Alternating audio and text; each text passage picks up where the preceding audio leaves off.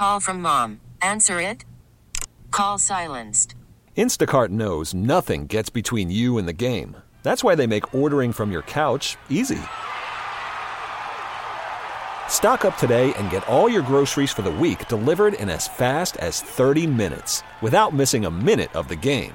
You have 47 new voicemails. Download the app to get free delivery on your first three orders while supplies last. Minimum $10 per order. Additional terms apply. T-Mobile has invested billions to light up America's largest 5G network from big cities to small towns, including right here in yours. And great coverage is just the beginning. Right now, families and small businesses can save up to 20% versus AT&T and Verizon when they switch. Visit your local T-Mobile store today.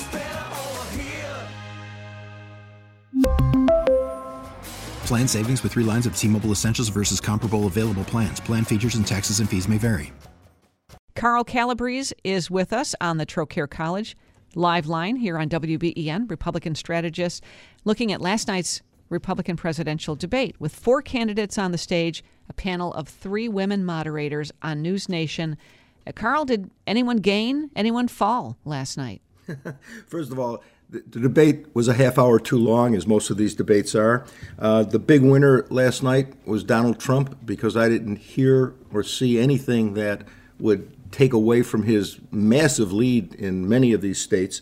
Uh, and the second big winner was Joe Biden because the Republican candidates spent so much time attacking each other on issues that Joe Biden is extremely vulnerable on. Uh, corruption, taking foreign money, uh, promoting the transgender agenda. Uh, you know, they, they called each other fascists. I mean, you you can use that term given what for, for Joe Biden, given what he has done to the Justice Department, the FBI, how his administration has collaborated with big tech to censor people, uh, and yet they they train their fire on each other, and uh, it was very, frankly, it was very disappointing to see that. The I don't know, Carl. I just uh, the debates on News. No offense to News Nation, but the debates on News Nation. A lot of people don't know where the channel is. It doesn't have the front runner there, and even though we are close to the caucus, people still aren't really thinking about voting in a primary. Uh, you know, at least that probably goes for a lot of people here in New York. What impact could it possibly have? Well, very little, very little, Brian. Unless somebody makes a you know, just a gigantic mistake and essentially commits, you know, suicide on air.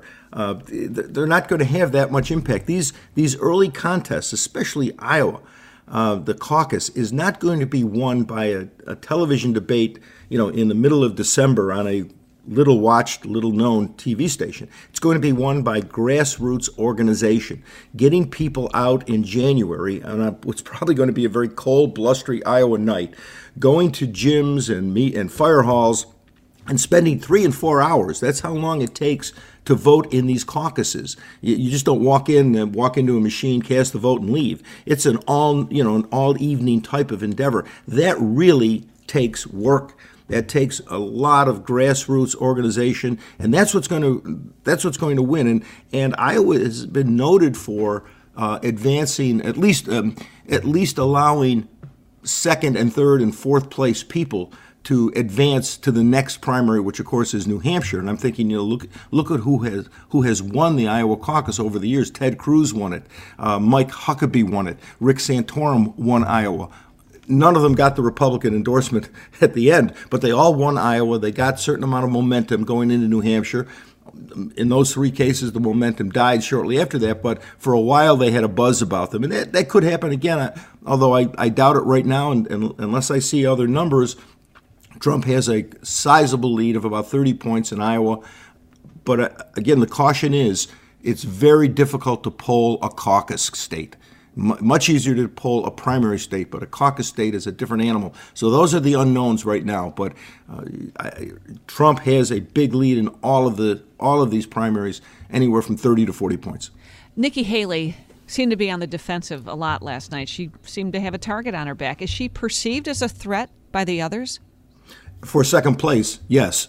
Um, in, in many of these polls in the early states, she has now moved into second place ahead of DeSantis.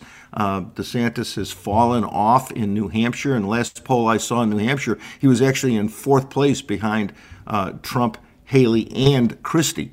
And so they, they certainly uh, see her as the second place threat. And you saw that last night, the fact that, that they trained their, their fire on her throughout the night. I mean, it was, uh, it was quite obvious that she was the target last night, and they all want to get her out of second place and move into second place.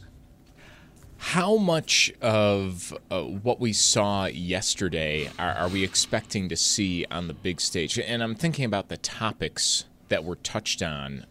You know, some of them I think hit, some of them not. And then, uh, of course, there's only so off.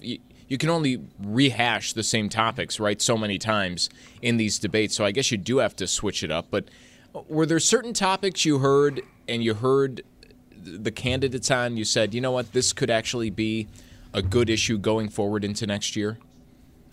Well, uh, you're right. The, the issues tend to keep repeating themselves. There, there was one issue that came up last night, and, and I've been following this issue for the last year, and that is the extent to which the progressive left uh, has infiltrated and taken over just about every one of our critical institutions in this country, from from academia, uh, even even high schools. We saw that with the teacher corps during um, uh, COVID and what they were teaching.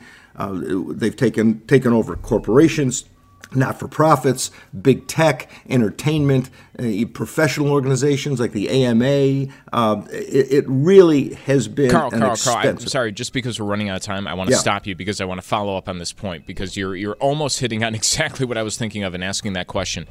I how much how much can you focus on that? Because on one hand, when they're talking about transgender bathrooms at the debates, who is how many Americans is that impacting? Like, how many people are having a dinner table discussion about this? Like, how is that brought up in the debate? On the other hand, I'm looking at these interns at the White House writing a letter to the president saying you need to reverse course on uh, the war that's happening right now between Israel and Hamas, and saying, "Well, I, I, you, you got a point there, Carl. I, like, where do you draw the line on how to address some of these topics?" Yeah, it, it's a tough topic to address. You're absolutely right. But people feel it, especially the transgender issue as it relates to children. People have said, you know, it, it's one thing to talk about it eh, philosophically and, and kind of, you know, theoretically, but when people feel that their children are under threat, that this agenda is being pushed on them, that th- their parole as a parent is being is being uh, uh, diminished, they get angry about that. That that is the bridge too far, and uh, that is happening in many cases. You see it around the country. So I, I think it's kind of an under the radar screen issue right now. I think the three people who understand the extent of the the damage and the uh, current damage and the future damage to our society, Trump certainly gets it.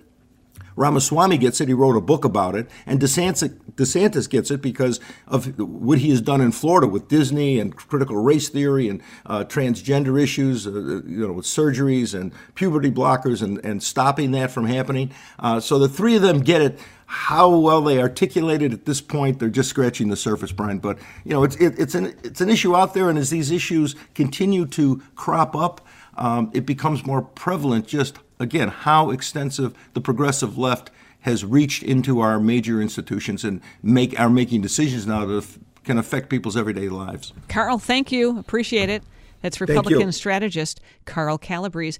We really need new phones. T-Mobile will cover the cost of four amazing new iPhone 15s, and each line is only $25 a month. New iPhone 15s? Only at T-Mobile get four iPhone 15s on us and four lines for 25 bucks per line per month with eligible trade-in when you switch. Minimum of four lines for $25 per line per month with auto pay discount using debit or bank account. $5 more per line without auto pay, plus taxes and fees. Phone fee at 24 monthly bill credits for all well qualified customers. Contact us before canceling account to continue bill credits or credit stop and balance on required finance agreement due. $35 per line connection charge applies. Ctmobile.com. Baseball is in full swing. NBA playoffs are heating up, and your NFL team is gearing up for training camp. Listen to the latest on the teams you love here on the Audacy app. The biggest sports radio stations in the country, providing unrivaled local coverage of their teams, all in one place. Exclusive interviews with players, coaches, and team executives, streaming live and always available on demand. Stay in the know with your favorite teams right here on the Audacy app.